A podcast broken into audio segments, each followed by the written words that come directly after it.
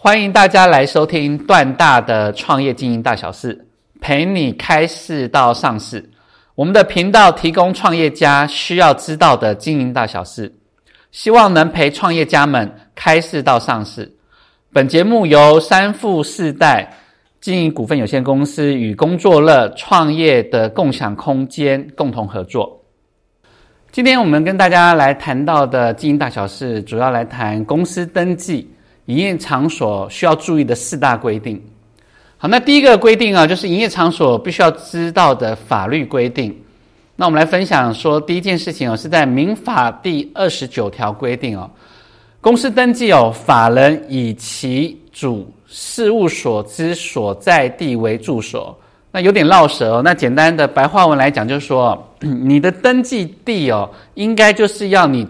正在经营事务的所在地。好，这是民法二十九条规定。那第二个，我们来分享一下第二条的公规定是公司法，它第三条第一项规定哦，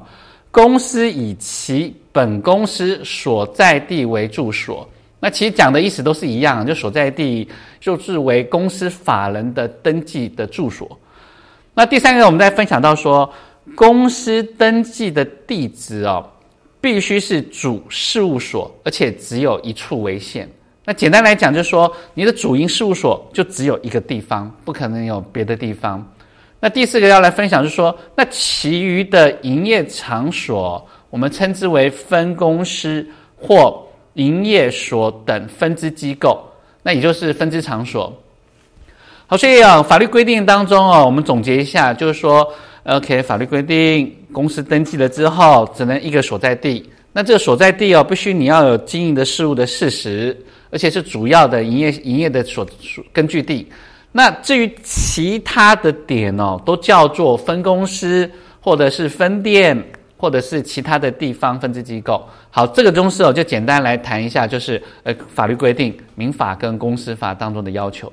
好，那第二点，我们来谈哦，营业场所的税籍登记，就是四大规定当中的第二个规定，叫税籍登记。好，营业税法当中第二十八条规定哦。营业人之总机构及其他固定营业场所，应于开始营业前，分别向主管稽征机关申请税籍登记。也就是说，你的总机构以及分公司啊，或者分店啊，你都一定要办税籍登记。好，那第二个我们分享啊，那第四十五条营业税法规定的时候，就是说，如果你未依规定申请税籍登记，那登记者。除通知限期补办外，并得处新台币三千元以上三万元以下的罚款。借期如果仍未补办哦，他可以按次处罚。所以就说，既然他是有罚则的这件事情哦，所以建议大家啊，一定提醒大家说，当你哦开始营业的时候，一定要有去做税籍登记。我当然是总机构一个一税籍登记，分支机构也要一个一个一个登记的地方。简单来讲，就是当你分支单位、分公司、分店要开发票的时候，那个发票就另外税申请一个统统编啦。那统一编号其实就是税籍登记。好，所以啊，第三条当中就谈到说，公司登记地址哦，应申请营业税籍登记。那其余哦，营业场所也应申请营业税籍登记。好，所以我们第一个谈了呃营业场所的法律规定，第二个谈了税籍登记。好，我们现在第三条，我们来分享一下第三大规定是营业场所之法令管理的规定。好，这边要谈到就是就谈到第一个是说经济部哦，针对于营业场所的法令规定哦，它有要求，营业场所之管理哦，应由建筑管理。都市计划跟消防等相关法令管理，非公司主管机关之职权范围，那也就讲说，呃，非公司主管机关啊，就不是属于市政府啊，或者是公司登记的这个所在地，它能够去去去统筹的。那简单来讲，也就是说，我公司申请登记申请的成功，但是我在营业场所要进行一些。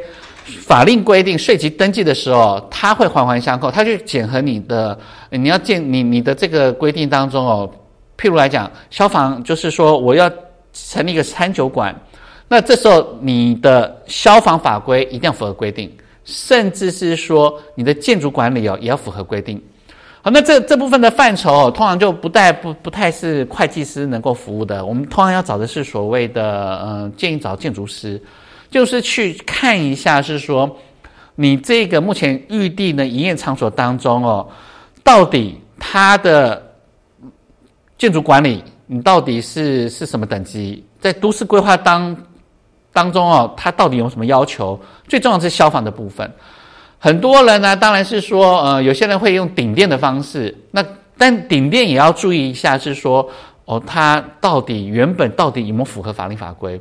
那最需要提醒的是说，原本这个店面从来没有经营过，你要申请营业的项目的时候，请一定哦花点钱去了解一下，然后注意一下这件事情，免得说你装潢都做了。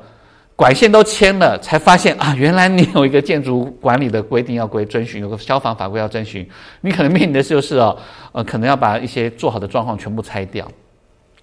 好，所以也因此哦，也就定义了公司登记的核准，它不等于哦，该地址是否符合都市计划、建筑管理、消防等法法令相关的规定哦，实际营业项目的地址的土地哦。建物哦，这些规定哦，如果当不符法令规定哦，到时候它是有罚则的，它会处罚房屋的所有权人、使用人或者管理人哦，六万元以上三十万元以下的罚款，而且它是可以连续罚的。那当然，目前建筑师啊，找请建筑师去帮你评估过规划，其实差不多。一般来讲啊。罚的钱通常就是啊，服务的费用，你它这个区区间完全看到你个案当中去去处理，所以记得，与其被罚钱，还不如就找个建筑师专业的人去帮你去检核一下你这一个营业场所的法令规定哦。好，那我们来谈第四大规定了，就营业场所的税务规定。好，这边有财政部谈到了，说房客若承诺代所有权人，也是代房东负担。以上义务时哦，则一切金额都应视为房东的租金收入，进行扣缴税额申报及并入房东个人综合所得税。房东拥有房屋的时候，他有什么样的一些义务嘞？第一件事情啊，我们会面临到是说，我出租的时候，按照嗯税法规定哦，就说，诶，我们如果租金达两万元以上哦。其实要是要帮房东个人哦去做所谓的十趴扣缴税额的部分，那后来因为有鉴保费哦有补充保费的规定，所以他也规定了说，那营业场所租金达两万元以上的时候，你是有二点一一趴的所谓的补充保费哦是要去缴纳的。好，那既然我房客要去负担哦，就说哎有些。房东在一般目前在谈的过程当中说，我要实收多少租金？假设我要实收五万块租金哦，那这时候哇，那你这个扣缴税额十趴是要加上去的，是我房客负担的时候，但还是要视同是房东的收入。假如扣缴十趴五千块，那其实要申报房东的收入是五万五千块。这时候刚刚有谈到。补充保费二点一趴也是应该是房东负担的，所以我要帮他也是视同是他的房租收入，他的租金收入，所以也要再加上二点一一趴。好，那再提醒大家，通常没有注意到就是哦，有时候有些房租它是有管理费的，其实管理费哦不是房客要负担，它其实是房东要负担的。那房东要负担的时候。